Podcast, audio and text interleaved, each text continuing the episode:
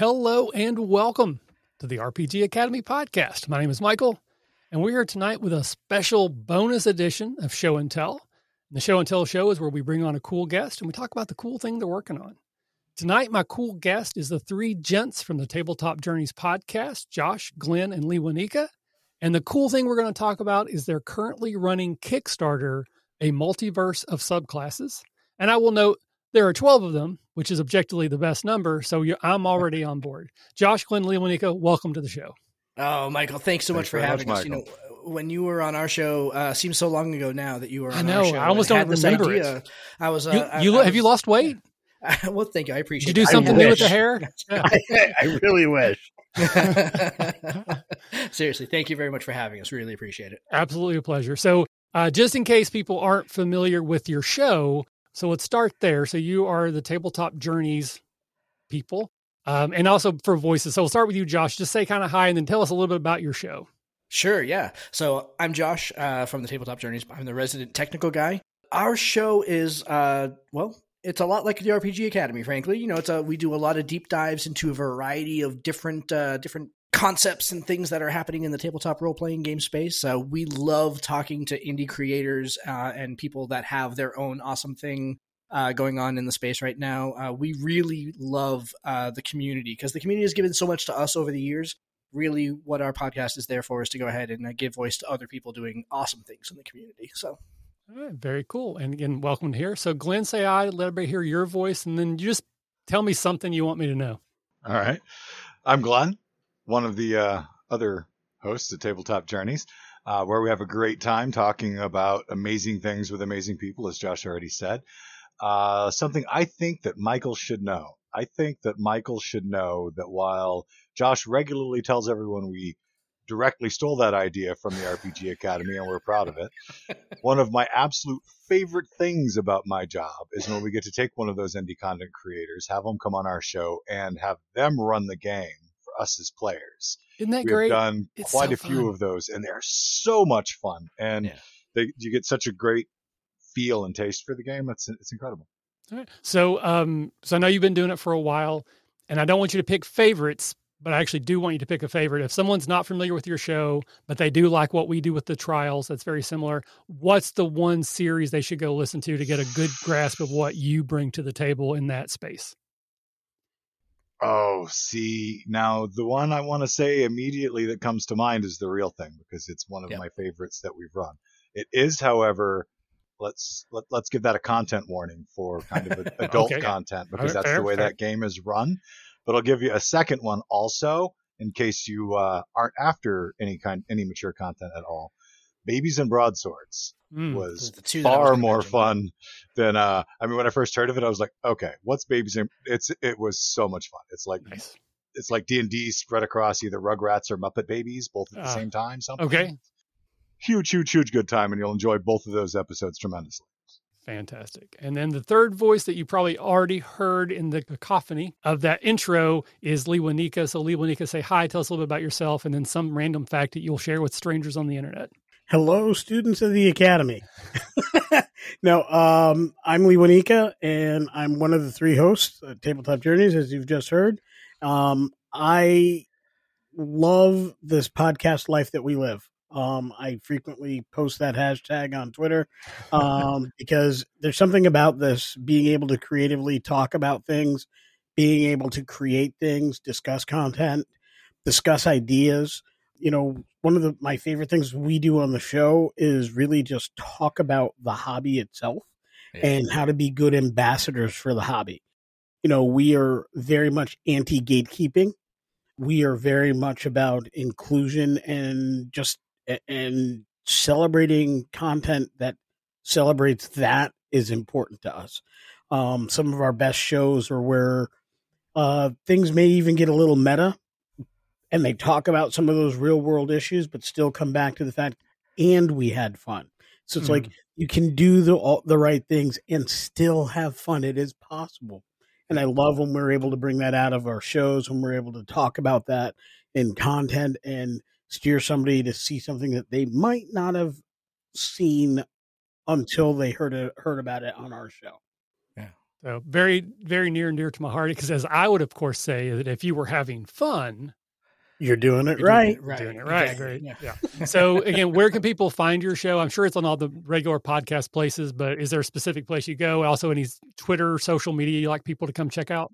Absolutely. So obviously, search for Tabletop Journeys wherever you listen to podcasts. Uh, if we're we're on all the platforms, and if we're not on your platform of choice, you can reach us uh, by going to www.ttjourneys.com, or we're on Twitter at ttjourneys We're on Facebook at ttjourneys We're pretty much anywhere. If you look for TT Journeys, you're going to find us. All right. And then do you have an email for people to contact you if they want to send you a nice note about an episode they listen to? Oh, we would love for people to do that. They can email us directly at podcast at ttjourneys.com. Fantastic. So I, you know, I had the pleasure of being on your show recently. Uh, you had me on to run a session of Action 12 Cinema or facilitate since it's technically a GMless game. Had a ton of fun. We've actually started interacting more on on Twitter, and I've really enjoyed the back and forth that we had. We we both saw some Mass Effect in the Radiant Citadel uh, did, book, so yeah. I, I love. I've, if nothing else, I feel like we're related now because of that.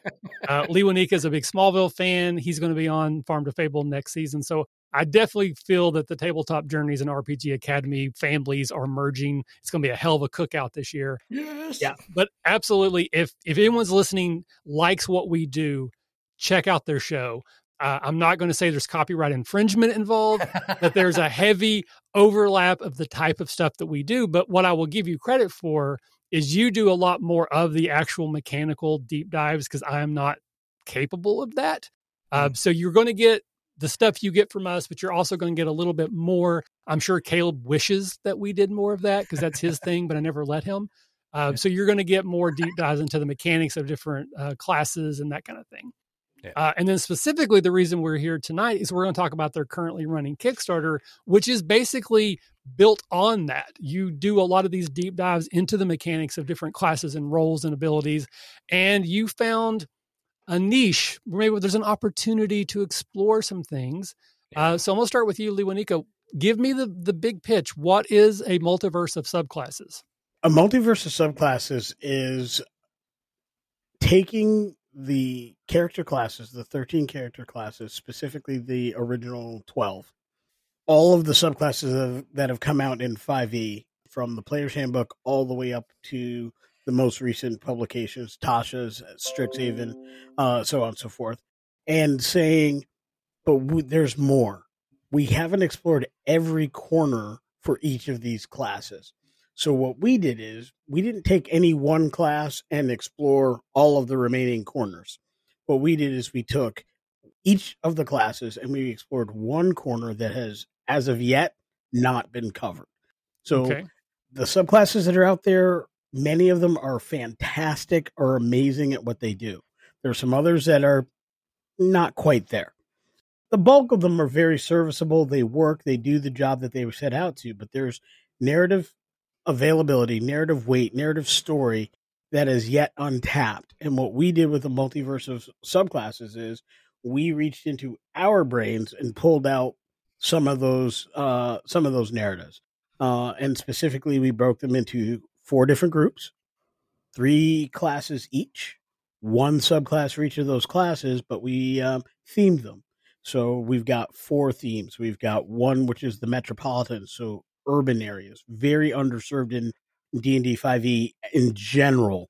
But we did three subclasses that are very much themed around an urban cityscape type of theme, and they can work whether you're doing more Renaissance era D and D style or you're still playing that medieval style.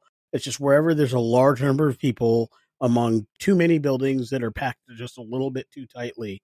These are the kinds of subclasses that will flourish in that environment and really bring out some great stories at your table. We do the same thing with Outlanders. If you're in the hinterlands, you're out in the wild, whatever the environment may be, but away from those big metropolitan areas, we've got three subclasses that are going to really serve that niche. They're going to help you with that exploration avenue. They're going to help you take on some things that D&D has of yet not covered at all, if not well. And that's kind of where that is. We then go to, and I will kick this one to Glenn because it's a campaign setting that he's run at his homebrew tables that is so amazing that I can't wait for people to really hear about the land of the boiling seas. Okay, so the three characters from the land that are in the category the Boiling Seas, uh, they were developed around what's going to eventually be a published, I hope, Domain of Dread entitled The Boiling Seas. But basically, those three character types are really going to fit in well into any nautical campaign. You know, you got anything Pirates of the Caribbean or anytime throughout history. Pirates of Darkwater. Exactly, Pirates yes. of Darkwater. Um, honestly, they could translate reasonably well into Spelljammer that just came out too, so mm-hmm. that could be that could be handy. The Boiling Seas itself, it's kind of a, the center of an apocalypse. It's got scooped out of a planet, so the shattered land into an archipelago, and it's called the Boiling Seas because literally magma and stuff is still leaking beneath the surface, and various sections of the ocean boil and kill mm. anything in them. But I can't give you more than a teaser about that because we're not anywhere near ready on it. Right. But the boiling seas will serve you well in a nautical environment. Sure. And then following that, we have the Shadow Dwellers, born out of uh, some of the stories in the adventure hooks in our last big publication, The Traveler's Guide to the Multiverse. The Shadow Dwellers are a series of subclasses that are delving into the power of shadows there are some similarities to realms that uh, outside of um, the specific game licenses you don't mention on paper, but these will work very well. Yeah. If anything shadow themed, uh, if there are particular elven sub races that are from these shadowy realms, you'll you'll know that these are the types of things that work well with that. Yeah. All right. So, Glenn, um, I'm just going to go to you next again, just because I know Josh is the normal co-host is probably dying to talk, and I'm going to draw that out as long as possible. Which is your favorite class, and why is it wizard? Which is my favorite class, and why is it wizard? Well, wizard happens to be my favorite class, oh, and the course. reason I knew I liked you the wizard has to be my favorite class is because I loved writing the Windfinder subclass for it. Okay, um, which is kind of like a deck wizard on a ship, somebody who really focuses on harnessing the elements and of nature and wind and or you know etc. weather to uh, either defend or get you out of the doldrums, either one. But the Windfinder was a whole lot of fun, and I think that people are really going to like it when it uh, when it comes out with uh, with the book here in a bit. All right. So Josh, I'm going to come to you later. So Lee. Oh, no. All right, I'm just kidding. So, so I go to you, Josh. So the the again, I'm the person that doesn't care about mechanics because I'm not smart sure. enough, and then I just claim it's that I don't care because I'm actually insecure about my uh, limited abilities here. Yeah, yeah. But the first thing that comes out anytime you look at these third party published classes, abilities, whatever is, is it going to be balanced? If I bring one of these in, is it just going to be a significantly better choice? So is it a significantly better choice to play one of these? And if not, what have you done to try to ensure that it's not just better than the standard ones? Sure. Yeah. I mean, it is really easy to go ahead and make a subclass that is stronger than every other subclass. Like that's, that's easy. The hard work is making sure that it does fit into everything else and that it is uh, mechanically similar, uh, not mechanically similar, but it, uh, it is it, it, it can stand on its own without being overpowering with every other group that's out there, right? Um, and to be honest, that's actually why this project, this Kickstarter, began with subclasses as its core is because as Lee Winika alluded to earlier, we we just put out a book not long ago, uh, The Traveler's Guide to the Multiverse, that specifically did not have any subclasses in it. Um, and we had started talking about the subclasses that are now in this publication, but realized that to do them right, to make sure that they were going to be balanced, it was going to need a lot more playtesting and everything than we kind of had the bandwidth for at that point in time. And so that pretty, I don't know, about midway through that project, we were like, you know what? Let's not put the subclasses in this book. Let's let's take the time. Let's take a step back and make sure that we do them right. We also we didn't have like a full set of twelve either, and like the, kind of the more that once we kind of like crossed over six, it was like, well, we've got seven, and seven's a weird number, so we don't want to do seven subclasses. We really, if we're going to do more than six, we should do all twelve, and um, and so we really took that time to kind of step back and really take a really objective look at what these subclasses do and make sure that they're balanced. And and I mean, there's playtesting, there's more playtesting coming. It's going to be very much focused on making sure that these subclasses work but the big thing that we do because we are very much a a story over rules kind of group right that's that's very much we we want to tell compelling stories we want to tell good narrative more than anything else uh, and so when looking at the mechanics that are behind these subclasses, they really fuel the stories that we want these subclasses to tell. Like, you know, for example, like um, uh, you were talking about the Windfinder Wizard. One that I want to talk about is the Paladin class, the Oath of Loyalty, and the Oath of Loyalty is basically that's that right hand man to the person that's in charge. That Paladin is never going to be the man; he is always the man that gets things done, and so his uh, or their uh, abilities serve kind of that purpose. So it's not like they're a paladin that can just do more damage all the time or hit harder or hit more often or anything like that it's really the the powers and the abilities that that class gets are really served to making sure that work gets done and organization and how can he support the team and how can he go ahead and do everything like that. So it's much more of a support tune uh, than anything else. And so like those are the kind of stories that we're using the mechanics to go ahead and tell. All right. So and, and I truly mean this and not in a better or worse, but can you give me an example of an existing subclass feature and then the equivalent for one of yours, like the same class, just to give me an idea of of how it works mechanically and the flavor, and be any one that you want to you know to show off. Man, so boy, that's a really great question. So I have my I moments. guess, yeah, yeah. So I, I, instead of talking about kind of like one the kind of subclass feature, I want to talk about the Ranger class, right? So this okay. is one that was in our Outlander class, um, and I'm going to steal Lee Winika's fire a little bit because you know the Beast Mind is a class that Lee Winika wrote, and from the moment that I saw kind of saw this in its early infancy idea stage, I loved it because it is a it is a Ranger class that looks to go ahead and address kind of two very specific things that 5e Rangers struggle with but the big thing is uh, addressing sort of how does a ranger with an animal companion function? Kind of addressing that rule gap because that was something that was so strong in earlier editions of D&D specifically second edition and third edition. The the companions that the rangers got were versatile they were useful they had lots of uh, kind of abilities and everything like that they were that real. were really useful. They were real right? You know you know and so that was that was something that we really tried to target with this particular subclass. Um, and we thought that the best way to go ahead and do that was to go ahead and put out a ranger with psionic feel. So it's not just a, a kind of like a nature i can train my animal but that there is actually truly a connection between the ranger and their companion.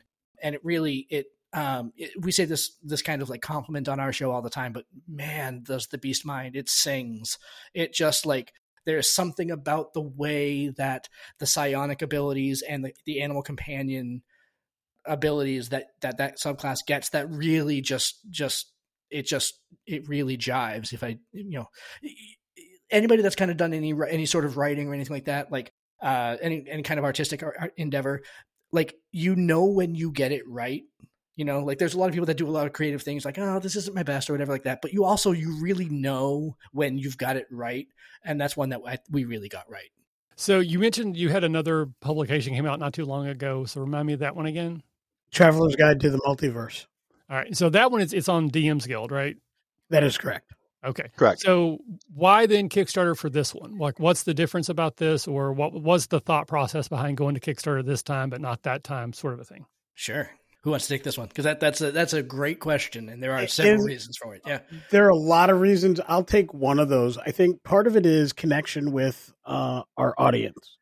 You know, there's a lot of behind the scenes stuff that casual purchasers of TTRPGs aren't aware of. But when you set up something on DM's Guild, which is a great company, uh, I appreciate what they've provided us both as a purchaser and as a content creator but one of the things you don't get is an idea of who's buying your product. Mm-hmm. They also have a strange rule, at least I find it strange. Content creators can't comment. So if content creators are out there buying things, the, the people who are most likely to give positive or constructive feedback, they're prevented from doing so, mm. which is frustrating from a person who's trying to grow in their craft because there's no way I get better at this without hearing feedback from the people who are consuming the content that we that I create. I can see the reasoning behind that from the worst case scenario, but that sure. feels like punishing everybody to for the one bad apple. For the bad apples. Yeah. Yep. Yeah. And, and, I get it. So it's like I throw no shade because I understand the decision, but at the same time, we're cut off from that a bit. With a Kickstarter because there's a little bit more in the back of the house tools where we get to see who's getting it. We have more direct interaction with our audience, provided they allow for that or they want that. Um, you know, we're not spammers. That allows us to better tailor future projects. You know, if we know that these are where people were came to us from, uh, then we know where we can kind of say, okay, we can get more things there so we can get more eyes on our content. Marketing is hard. We're not marketers by nature.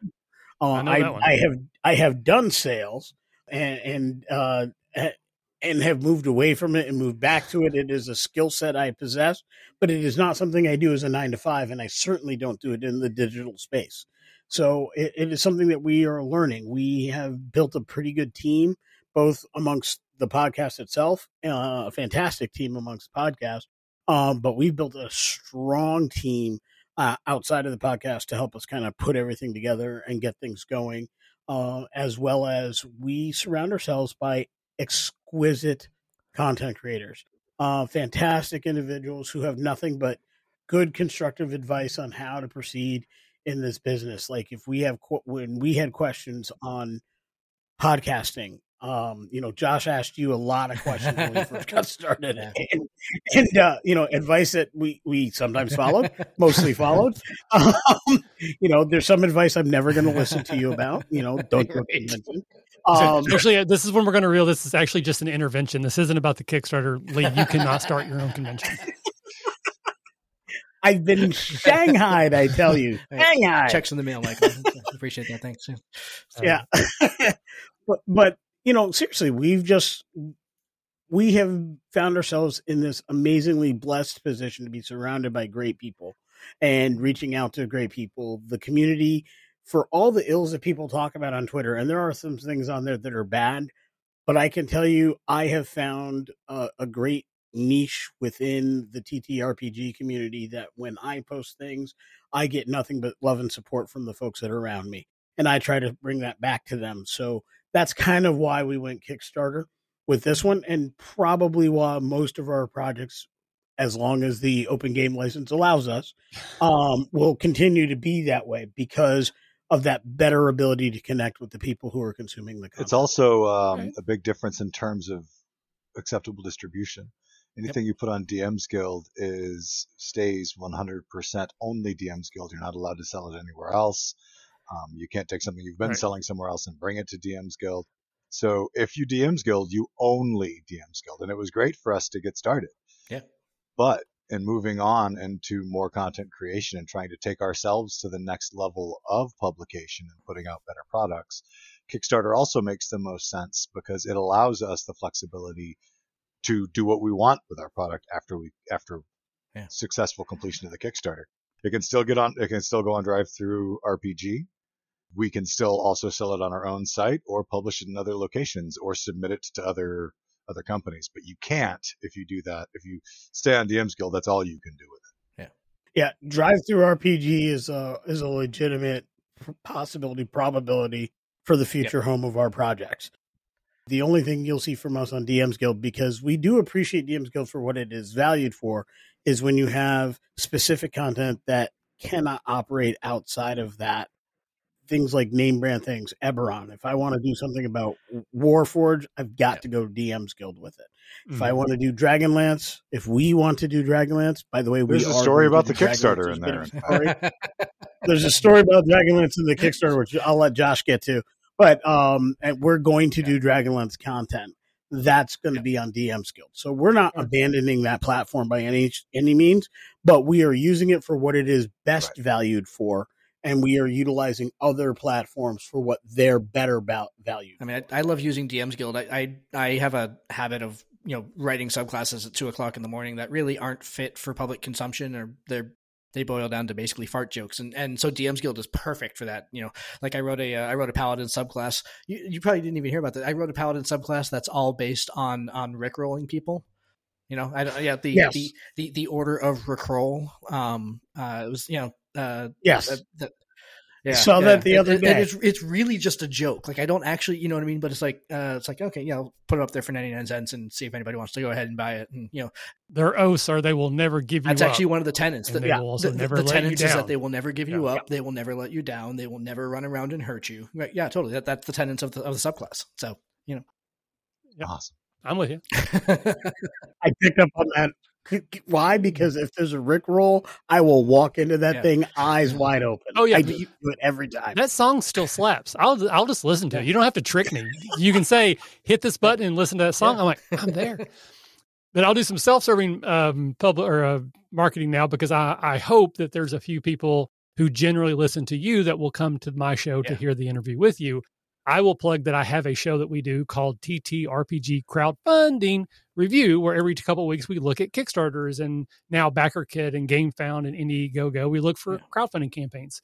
So while I'm no means an expert, I do look at a lot of crowdfunding campaigns. And you did something that is sort of a faux pas. And I want to ask you why you did it, because I'm sure there's a reason. But your Kickstarter is running much longer than the suggested number of It days it should run. And I'm curious as to what the reason was. Oh, I, I have, have being the one that totally kind of audibled that decision on the fly. Uh, I will I will take the, uh, the the the credit and blame for that because you're absolutely right. We ran our campaign for almost sixty days, which is the maximum that you can run a Kickstarter campaign. I think it ran for like a total of like fifty four days or something like that.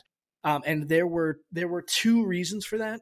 One of them uh, really big and one of them really small. Um, the really small one is that uh, Luinica alluded to some of the community that we're involved with on on TTRPG uh, uh, on Twitter in particular, and uh, one of the creators who we absolutely love. I mean, we have had them on our show a bunch of times. We've been on we've been on shows with them a hundred times, but uh, Kel and Scald from Awfully Queer Heroes uh, put out fantastic supplements. First of all, they they they turn around content. I don't know how they sleep. I don't know how they both have Right. full time jobs. Like they they put out like 200 page books five times a year. It's amazing. I don't know how they do it. Um, but uh, they have a Kickstarter coming up very soon. Um, that sounds very, very cool. Um, uh, Selenor's socketed items. It's all about taking all the mis- the miscellaneous loot that you gather, like the the pendants and the rings and the everything like that, that wind up uh, uh, kind of in your in your pouch that you never do anything with, and being able to augment your armor and weapons with them, kind of it spoke to me as kind of like a Diablo socketed weapon kind of thing, which I thought was really, really cool. But the Kickstarter that's sounds what I amazing. pictured too. Yeah. But anyway, all that to go ahead and say that we were talking to them a lot about our Kickstarter and their Kickstarter and how can we support them. And their Kickstarter launches, I think, a week before ours ends.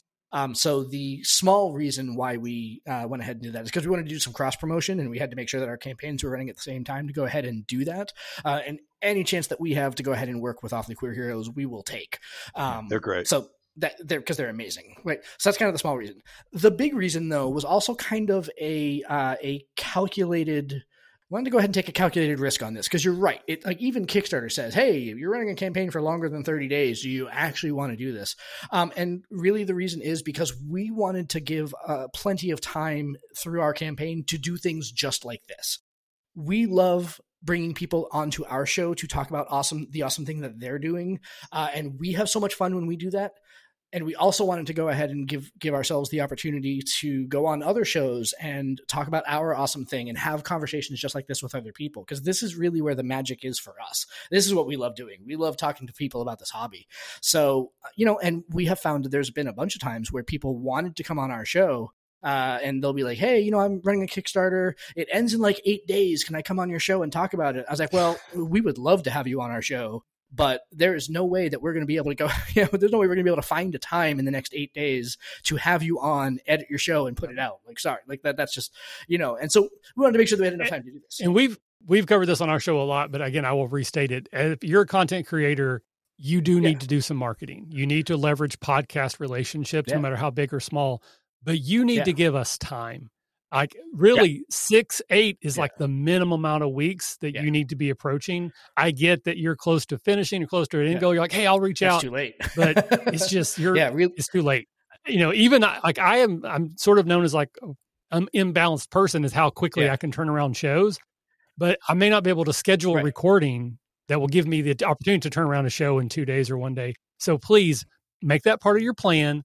Reach out to the shows you want to be on six to 12 Yeah. weeks ahead of time, and you're Yes. much more likely to be successful. So, my apologies. I stepped on you, Josh, there. Please finish what you were Yeah, say. no, I mean, but really, but that's exactly kind of why we said, you know what, let's Yeah. let's just add some time to the campaign, right? Like, let's just like, what's the worst thing that can happen, right? Like, that's you know, like how well, what's because like we really didn't see any downside as long as we can go ahead and keep up the momentum and that we can go ahead and keep the excitement with the backers. And so, you know, what does that mean? That means on Saturdays we're live on we're out on Twitter, we're talking all the time with people out there about what's going on with the campaign, what's changed that week and everything like that.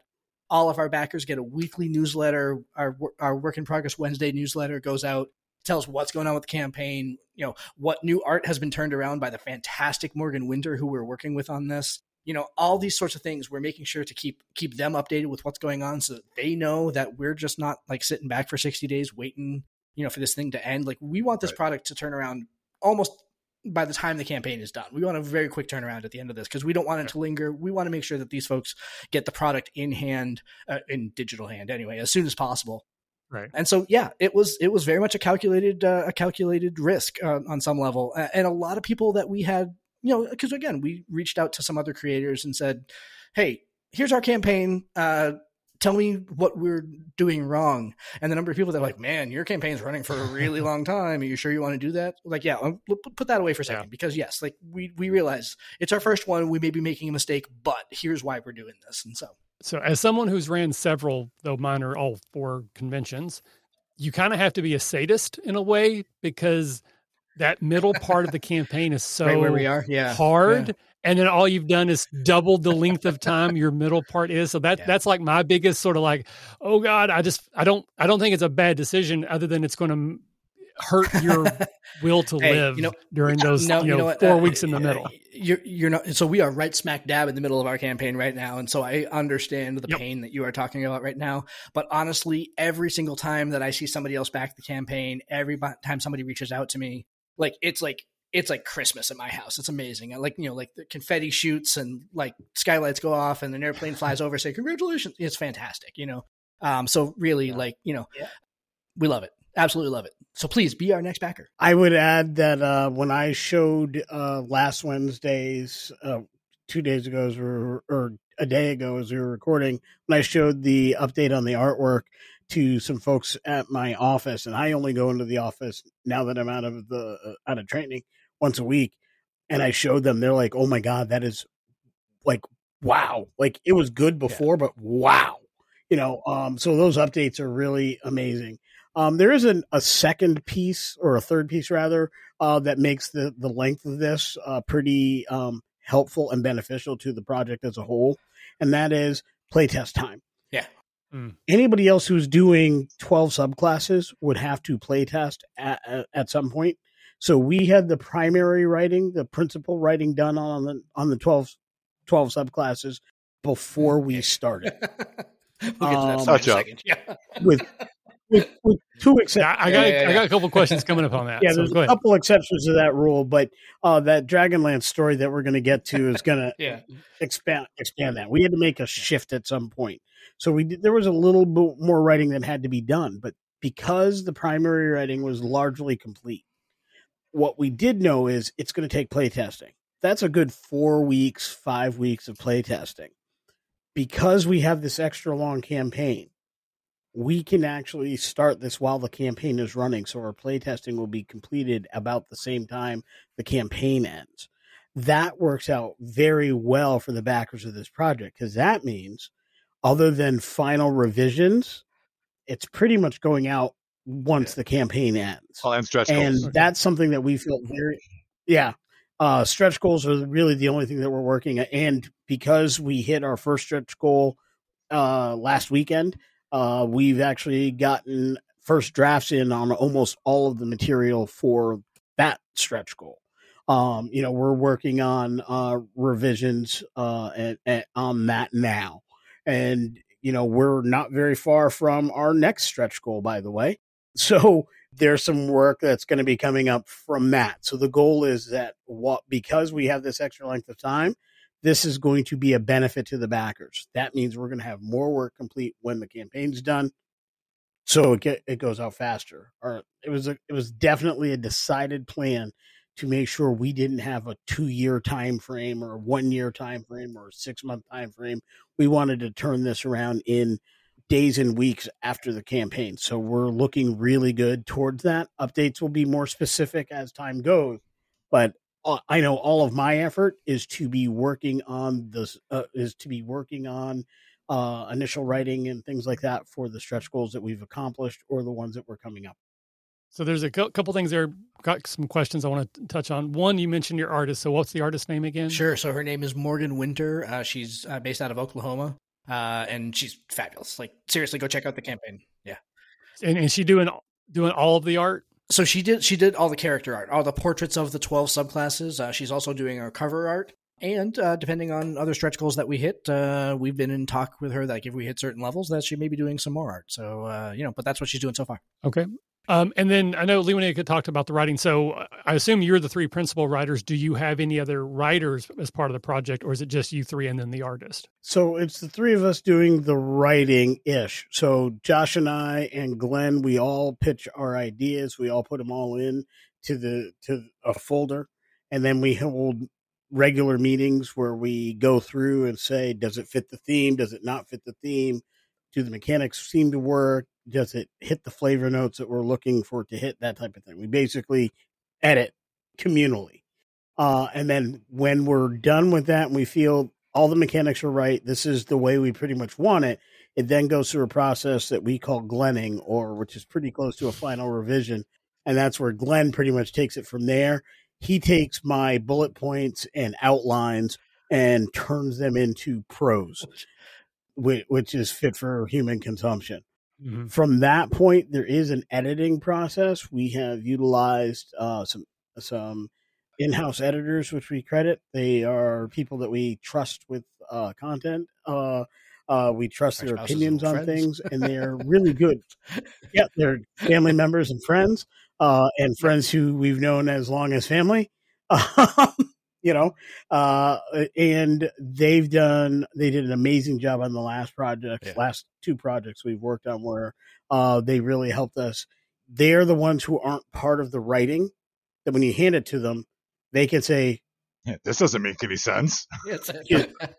yeah, because even if if the three of us, like, if I've been prattling on about an idea for months before I commit it to some kind of digital paper, and then I write it up, and then the three of us hash it out and and move things around. Or sometimes we'll take an ability doesn't really fit this guy, but that really would work well with this guy over here. So we'll do those kinds of swaps we might not remember in some cases who actually wrote the thing in, in the first place.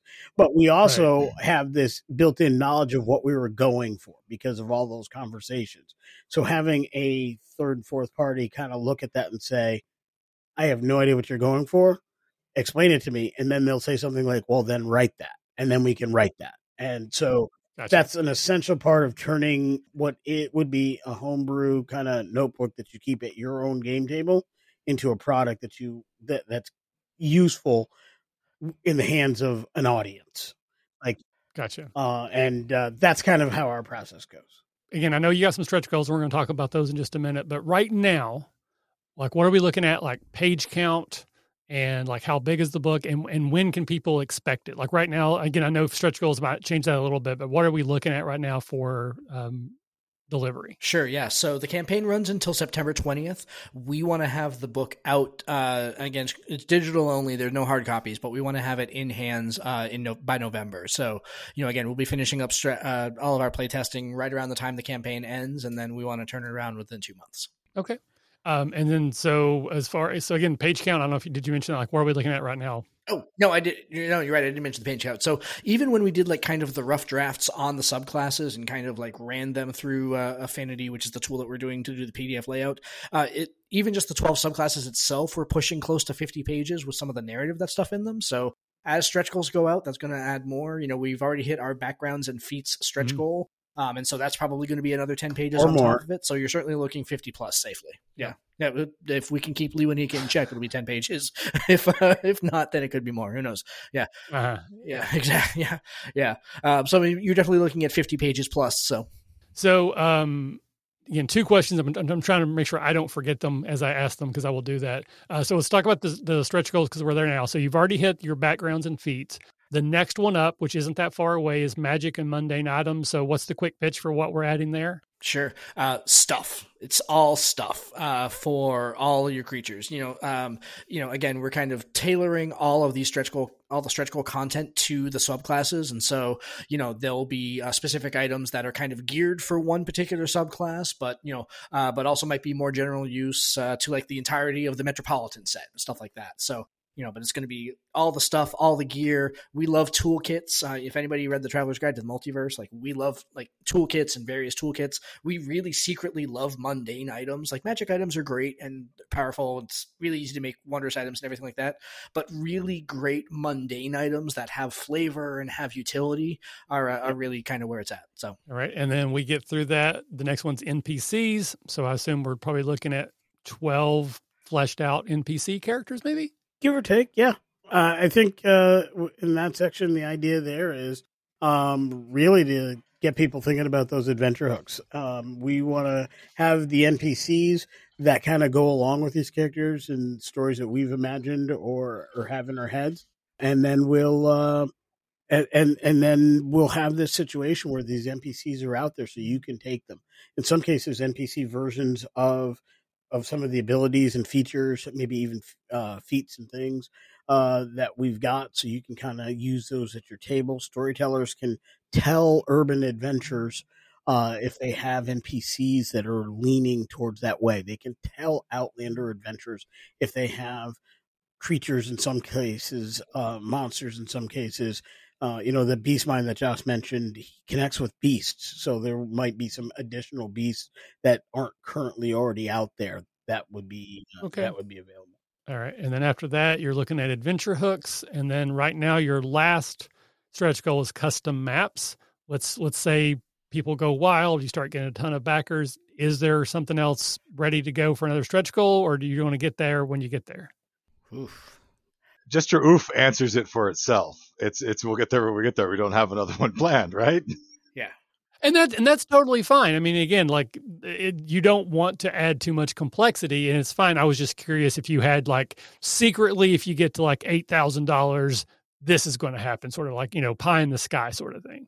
I mean, maybe if we get over, uh, maybe if we hit like twenty five hundred dollars, we'll have to do like a Vulture of Ooh. Dread uh, custom creature, um, something like that. So I think that that could. To be honest, I mean, I mean we did twelve subclasses on purpose so that we could put the Michael's roll table in the front for when he can't decide which one he wants to play. exactly. Uh-huh. So, so which one you go? You roll D twelve, but that tells you which subclass yeah, you play. Yeah, right? yeah. I love it. So one last question. Well, I got a couple about this, the nuts and bolts of the Kickstarter. Again, I'm not an expert, but I, I look at a lot of them and I'm just curious about things. So your initial goal was $500. So what is that money for? And paying yourselves is a completely acceptable answer for that. But like, was there earmarked for certain things? It looks like you've already got art, so I assume you've already paid for that out of pocket. Yeah. So, like, why was that your goal? Was that money paying for? So it's it's going to say pretty much it was hitting some of our marketing that we set up and contracted prior to the Kickstarter launching. First goal was set to recoup costs for art and promotion. That's it. I mean, that that's what the base goal was. Everything after that is helping us do additional totally art or get a little bit better quality going somewhere and either paying for some more maps or mm. you know whatever to get us ready for our next project. But yeah, the first one was all about just meeting costs paying yourself is completely like so there's this weird sort of thing in the industry where paying yourself is for some reason looked out looked down yeah. upon and it that should be the first thing you look at the recoup you recoup your costs because as someone who's does conventions and is working on their own right. game absolutely my my costs are built into my and i look forward to the day when we can actually pay ourselves where you know we we make enough that, that we can i'm not i'm not there yet either but yeah i'm with you on that so yeah, as of right now, recording, we got 32 days to go. Um, this will probably be out in a couple days. So you're looking at roughly probably four weeks left on your campaign. Uh, again, you've already funded. You've hit first stretch goal. You're not far from your second. So let's talk about the pledge levels. Again, I like the nuts and bolts of the Kickstarter. If somebody wants to jump in and support you, but they've never heard of you before, they don't know what quality you normally bring. What's the cheapest way they can jump in and support you beyond just a donation? Because there's Sure. always that option. So this is actually one thing that I'm really, really proud of, and again, kind of really goes to the DNA of what our show is about and what who we are and what we try to do. Um, one thing that was really important to us was making sure that price point was not an issue for people that wanted to go ahead and support the Kickstarter. That thought the idea was cool and thought that we were cool enough to go ahead and actually support, but the price point uh, that they couldn't get the price point. So we decided to go ahead and offer community copies. Um, community copies, you can get them for half off um, the the normal price that we're asking. So normally the campaign is asking for twelve dollars for the book, and that includes all stretch goals and everything like that. Um, or you can get a community copy uh, for six dollars. You know, uh, the and the option is on the other side too. That after you've backed, um, you can uh, you can opt to put another community copy back into the fold uh, as an add-on after the fact. So, but six dollars is the basic copy, uh, is the community copy rather. Uh, the basic pledge level is is twelve dollars. And then I always like the opportunity for people who just have more money than sense, because there are those people out there. So I love it when a Kickstarter has that sort of like, no one's ever going to back it, but my God, what if they did? So, what is your top tier angel investor level on your Kickstarter? This is something that I I, I uh, actually uh, lobbied for and was pretty pleased with, and this is the uh, legendary game with us bundle. Basically, it's a situation where you and up to five of your closest friends uh, at a pledge level of $150 uh, not only get all of the uh, items within the Kickstarter, all the stretch goals, all of that, you get the T-shirts for them as well, and you get to have a, a game. It'll be virtual because not uh, uh, unless somebody actually lives local to one of us, Right. and that would, I guess we could do one. Yeah, we have to local. play in person. Yeah. Yeah, be happy to do so. Um, but at, at any rate, you get a, a game run by one of the three of us, and, and we've talked about kind of what those games would be. But I think honestly, the answer is we would run the game that that group wanted to to be run. So if you say I want to do this, we'll find a way to to make that happen. Um, the idea is we just wanted to game with more people, game with more folks, and honestly, $150 split, split amongst uh, five people, six people, not that much. Yeah. Um, they get a free T-shirt. Yeah, but you each get a free T-shirt, so it's it's actually it. it honestly, you're you're buying a T-shirt and getting a game. Right, right. Yeah, no. Again, I, it, again, as someone who looks at a lot of Kickstarters, don't shy away from that. Creators put that thing in there because someone might pay for it. So it's always a good idea to have that. And again, honestly, 150 bucks isn't that much for a custom game for you and your, you know, four or five friends plus the free t-shirt plus you're getting the actual product. That's almost too low in my opinion. So we've talked a lot about what the thing is. You got roughly four weeks left. Again, there'll be links in the show notes to get people to your website, to your podcast, um, to the Kickstarter, of course, itself. Um, we got 12 different subclasses, one for each of the primary classes that come in the game. Wizard is obviously the best. uh, but Lee Wanika, other than Wizard, what is your favorite subclass? Well, Josh stole my thunder earlier in the show, but uh, I would have to say uh, the Beast Mind, But since that was already discussed in great detail, I will actually say uh, it's a pair. It's the Ruffian and, Ruffian and the Enforcer. Yeah. Uh, there were two subclasses written quite separately, but amazingly they came They together so perfectly. so like well, yeah. they are they, they they it is one of the most the greatest compliments I've seen in writing. Um, if you're not if you if one person at your table is playing one of them, find somebody else who wants to play the other. The fighter uh, enforcer is. If I were to give you the uh, the uh, Reader's Digest version, it's a fighter who works with thieves, so he has a lot of thief like qualities. okay. And if I were to give you the Reader's Digest of the of the ruffian, it is the ro- is the rogue who is the burly one. He's the one Mhm. uh, that that does that does the fighting. He he's not a finesse kind of character, not a charisma kind of character, but he's the rough and tumble. He doesn't pick your pocket. He rolls you on the exactly. street and Exactly. takes it off your body. and you have this great you get have this great mer- merging where they kind of cross each other in this beautiful Venn diagram of of excellence. And uh, I love those two character subclasses so much, and I can't wait to actually play one of them alongside the other one. uh, in some kind of long term uh, campaign because I think that would be immeasurable amounts of fun. So, Glenn, again, I, I kind of forced your hand at the beginning with saying Wizard is the best because it is. So, taking Wizard off the table, what is your favorite of these subclasses? That's like asking me to choose amongst my children. You realize this, right? well, I have two children, and I do have a favorite. I know everyone. I does. don't have a favorite child. I have four of them. You can't see that, but Glenn's winking very obviously into the camera. So I'll, I'll I will I will ignore the disparaging marks being cast at me, and uh, so my favorite after that would probably be, uh, and it's still College of Correspondence is probably the one that I put I've put the most passion into. It's the one I've been working on Okay. the longest. So I, I very much the Bard College of Correspondence is uh, a Bard of the people, right? They, for one, the College of Correspondence helps run a Bardic mail network throughout a kingdom if you want that in your game, right? The correspondent, the uh, Bard of Correspondence, called Correspondence, kind of have two roles in a kingdom. One is they literally are the far striders who go out to the smallest villages in the t- up in the mo- foothills of the mountains to perform at weddings and festivals, while also delivering the mail. You know, so you got a little postman action in there uh, and collecting letters. But the other side of what they do, their art form is writing. It's speechcraft. It's um, argumentative writing. So kind of like when you go back to our forefathers and you're looking at the letters that Alexander Hamilton and Ben Franklin and the founding fathers wrote constantly that were being published in newspapers and, and periodicals to help shape the thoughts of the nation based on not just their opinions, but the people around them.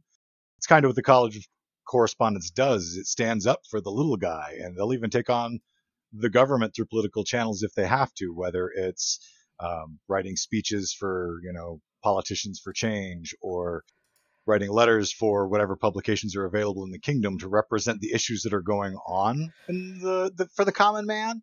Um, so there's a whole lot there to unpack, and I'm not really certain that verbally I just did it justice, but I think I'm with you. Well, you mentioned the Postman, so that that had me there. I think that's a criminally underrated movie. So I'm gonna go to you, Josh, here at the end. Again, I, I was I kept you waiting long at the beginning. I'm gonna give you here. Here you have all the runway you need. I feel like we've covered the Kickstarter pretty well. People know what it is. They know where to go. They know how much it'll cost. What didn't we cover that you think is important? This is sort of the last chance. Circle back around. What did we not yet say that you want? Oh, they need to know this. If there's one thing that will push them over the edge to come get them to back your project, what would that thing be? You know, if there's one thing that I hope came across in this interview, um, and if it didn't, I will say it uh, out loud, is that we are super passionate about creating this content uh, and creating all the content that we have been able to go ahead and, and turn out over the last year. You know, we we just love doing this. You know, um, and uh, we're really we're very passionate about it, and I hope that that comes through. If and you know, uh, and if anybody, again, I mentioned this earlier, the Traveler's Guide to the Multiverse, which was our last book. If any of your listeners read that book or saw that book, there is an entire set of subclasses in this Kickstarter um, that emerged from lore from that. Uh, that's the the basis for the Shadow Dweller set. Um, they're all based on kind of some of the lore and stories that were in that book. Um, so if you like kind of that dark magic, kind of sinister sort of stuff, um, we have a, a warlock, a sub uh, warlock, a sorcerer subclass, and uh, and a clerical uh, order of prophecy uh, subclass in that set that are dark and spooky by intention and uh, and really very very cool. But um, we love doing this. We just love doing this. Like that's really at the end of the day, that's what it comes down to is that we love doing this. And uh, yeah, we have every intention of putting out just an amazing product for you. So I, think that's another thing that Kickstarter provides for people is I I truly hope that anyone listening will go and check out your Kickstarter and like take a look at it. Maybe it's for them, maybe it's not. But if even if this the content isn't something that you're interested in, it's worth giving some money to support these people. They're they're doing it because they love it. They have a lot of passion for it. And so yes, go buy it, play it, love it. But even if it's not for you, a couple bucks towards a Kickstarter as someone who's currently running one, that goes a very long way. So please consider a donation if you don't, or just put six bucks so that someone else can get that community copy. That would be a great, like, I can't buy it, but I'll support you at that level. So consider a $6 donate. Anyone who's listening, go throw at least six bucks at them. thank you very much for that, Michael. Appreciate that. Yeah. Of course. And I, again, I I truly mean that because I know how much Yeah. it means to me. I absolutely hope we can get some Yeah. people there. So with that, I'll give everybody just kind of briefly uh, to say goodbye. And if you, if Lee and Glenn, you want to throw in one last thing too, um, or where people can go find you, any of that sort of wrap up stuff. You know how it works. You're podcaster. So Lee, kind of last words here. Anything else you want to add? I just want to say thank you very much for the uh, opportunity to come talk about the project. Uh, I love tabletop games. I love talking about them. Um, Josh is uh, frequently saying that uh, our podcast is essentially a version of what we've been doing for 30 years, sitting on people's couches, appalling them because that's all that's all we talk about. Uh, and uh, podcasting and being on shows like this uh, is a great way to kind of get that out. So we're not doing that on people's couches anymore. We're doing that in their cars, in their ears, or they're in the shower, wherever they listen to us. No, but um, There is no just- escape. yeah, we're we're omnipresent. I I love this hobby and I love this community and uh, I love the opportunity to provide something and provide content that this community can use to have, build great memories at their tables. That's what this is all about, really. My lifelong friends, most of them I met at a game table or a game campfire, uh, as it were. Um, and if I if any one thing that we put in this project does that for another group, then we've done our jobs. And then I will just again quickly say to you, do not start your own convention. But if you do, talk to me first because I can save you some of the headaches that I learned. I, I can't tell you exactly how to do it because I'm still making making sense as I go, but I can keep you out of some of the worst pitfalls that you'll hit early on. I, I'll at least do that for All right. you. Sorry, Josh. All right, Glenn. Final words here. What do you want people to know? Where can they find you? Anything you want to wrap up with? So yeah, it's been great. Thanks very much for having us on the show. Lee said it really well when he was uh, talking about you know people find something in this book that becomes their favorite thing, which is kind of quoting Jimmy Flowers a little bit uh, from Splinterverse, but that that's really what we're in it for. If anybody who backs our Kickstarter and winds up with our product finds something in there that makes their game better, then it was all worth it. Um, we're going to let Josh do the where do you find us thing because he has it all memorized well and does it I quick do. and doesn't flub it. Whereas we'll both, we both would stumble over it like crazy. Um, but thank you very much for having us on the show. And you know, like like Michael said, throw us six bucks. You won't. Reg- well, all right, you might regret it, but Yeah. you won't regret it too much. no, no, you won't. You'll love it. Uh, absolute pleasure to have you on. Welcome back anytime. Yeah, so here, here's the nitty gritty. I'll go ahead and throw that out there. So the best way to go ahead and find the Kickstarter, super easy. Just go to www.ttjourneys.com slash Kickstarter. It'll bring you right there. Excellent. Lee, did you have something? Uh, yeah, I was say I was going to say uh, the six dollars is better than uh, two triple cheeseburgers at McDonald's. So, um, you know, Yeah. you get a lot more fun out of this, and your doctor doesn't yell at you. Yeah, our game won't give you the I'm just saying. That's that's Excellent. like that, that's a subtitle again- right there. Our game won't give you the runs. Our runs. game won't give you the runs. Yeah. I'll give you the rights. We'll put that on the cover. I, there, I'm, I'm starting to get an idea for a different subclass. We're gonna leave that alone. Hopefully, you've heard everything you need to know to go check it out. There will be links in the show notes to their website, to their podcast, to the Kickstarter, all that kind of good stuff. So please, please, please, at least check it out. Take a look at it. If it looks like something you think would be fun, support it. And hopefully, next year we'll have the three of them Oh, at couldn't wait. Academicon. We'd love to be there. Uh, I would love Yep. to have you there, hang out. We can do some live shows. It'll Yeah. be great. And then Lee Nika can see how awful it is on me at the time, which will help reinforce not to do this. Yeah. Um, so quickly, as for myself, of course, Michael, you can find almost everything I do at the RPG Academy. You can email the show at the RP, the RPG Academy at gmail.com. Tom normally hands, handles the show and tells, but we both kind of go back and forth. But if you have a product that you're working on or a project that you're about to launch and it's roughly six to eight weeks away, please email the show. If there's a, if we can, we'll get you on. We'll give you some uh, some marketing. Let you know, get in front of additional people. And if there's just one you love, even if you didn't create it, but you think, hey, this is a cool project, I wish more people knew about it, you can email us as well, either for a show and tell, or we might cover it on our TTRPG crowdfunding review show because it helps me find ones if people can put them in front of my face. Uh, but I think that will wrap it up here. So we will sign off as we always do. Just remember, if you're having fun, You're doing doing, it it right. Doing it right. Thanks, and we'll see you next time. Thanks for listening to the RPG Academy podcast. We do this show out of love for the hobby and the desire to be ambassadors, welcoming more people into this community. All of our website content will always be free to use and utilize. But there are expenses related to the show.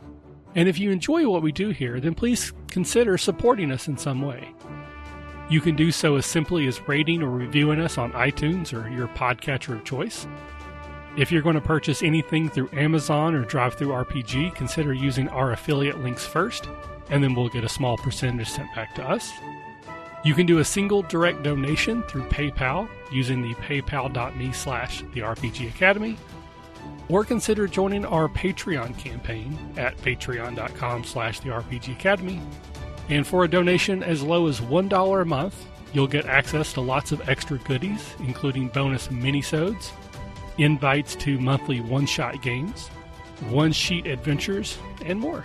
Please consider following us on Twitter and Facebook or join our Discord, where we like to try to keep the conversation going with our fans as best we can and are always looking to talk and chat more. Or do none of that. Just continue to listen and enjoy our show, because honestly, that's enough. Thanks. And remember, if you're having fun, you're doing it right. We'll see you next time.